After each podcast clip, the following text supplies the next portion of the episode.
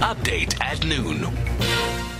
Very good afternoon to you, sir. Thanks very much uh, for joining us here on Update at Noon on SFM. Good afternoon, Flo. It's a pleasure to talk to you. You're most welcome. Okay, let's let's talk about then uh, your reaction to the what seems to be unending, really, uh, fuel prices and uh, increases, and you know what got Solidarity to the point of saying, listen, there's something that needs to be done about this, and uh, taking measures, uh, in fact, to help consumers, and and, and how do you anticipate uh, that you will be able to interject? Well, um, we've been feeling this way for a very long time, but it's only last year that um, this the, this problem of insanely high fuel prices really um, got out of hand, and where we um, really had to step in. We've always been critical about um, all um, state regulation in terms of fixing prices, because quite simply, why is it illegal for collusion to occur?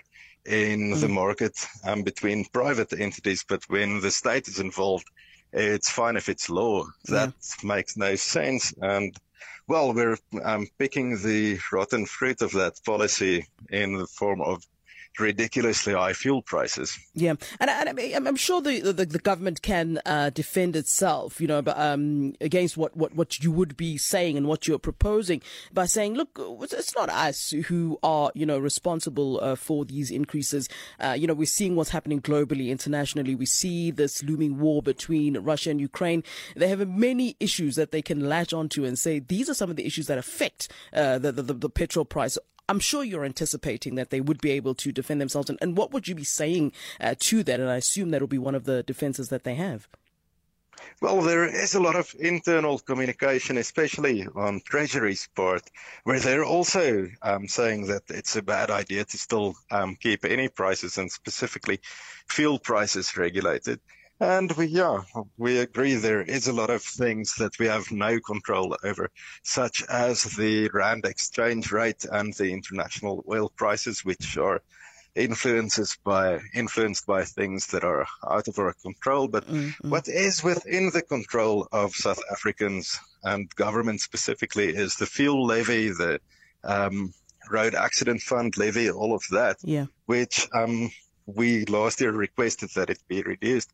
We're thankful that it wasn't increased this year. Mm. But another thing that's definitely um, within reach and under our control and should be under the control of the um, role players in the fuel industry as well as consumers is the actual profits taken by um, fuel um, retailers, by wholesalers, yeah. people transporting fuel. Because at this stage, at every single level of in the fuel value chain.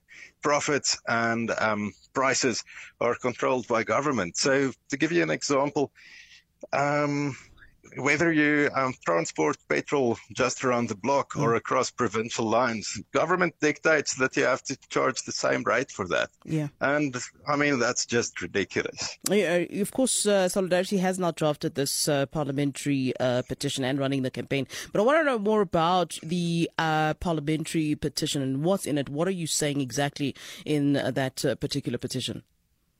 Well, um, we're saying that um, roughly the same as what we requ- requested last year. And we're also um, pursuing litigation mm. in the background, but hopefully it doesn't come to that. Hopefully um, government comes to their senses.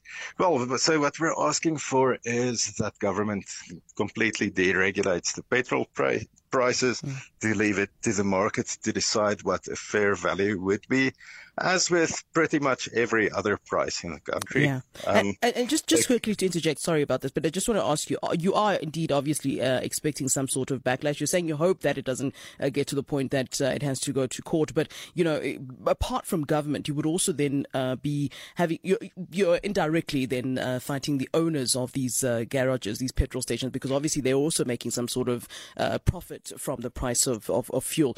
Um, are you then uh, prepared for that? Because I mean, it's, it's, it's both sides. You know, it's not it's not just one. It's not just government that you would then ultimately be having this um, this fight with, if I can put it that way. Well, I'm sure not all fuel um, station owners would agree with me, but our, our, fight is not against them. Our fight is purely against government. Um, if you're a fuel retailer, this could also um, be in your favor. If you're the if you're willing to drop your prices, then surely you'll be pumping much higher volume and and attracting more people to your um, station. So it's also it could be to the benefit of fuel retailers. Also, if you're paying um, excessive amounts for getting fuel to your station, then deregulation would be protecting you, and it would be to your um, benefit. So no, our fight is definitely not with the fuel retailers, although although I'm sure some of them may feel that way. But our fight is against um, inflated um, an inflated sense of power on government side. All right. For, um, yeah. yeah. yeah. Okay, Tians, thanks very much for giving us your time and letting us know uh, what uh, Solidarity is uh, planning in terms of uh, these increases in uh, the fuel price. That's uh, Tians Du Boyson representing Solidarity then this afternoon. Update at noon, midday to 1 p.m.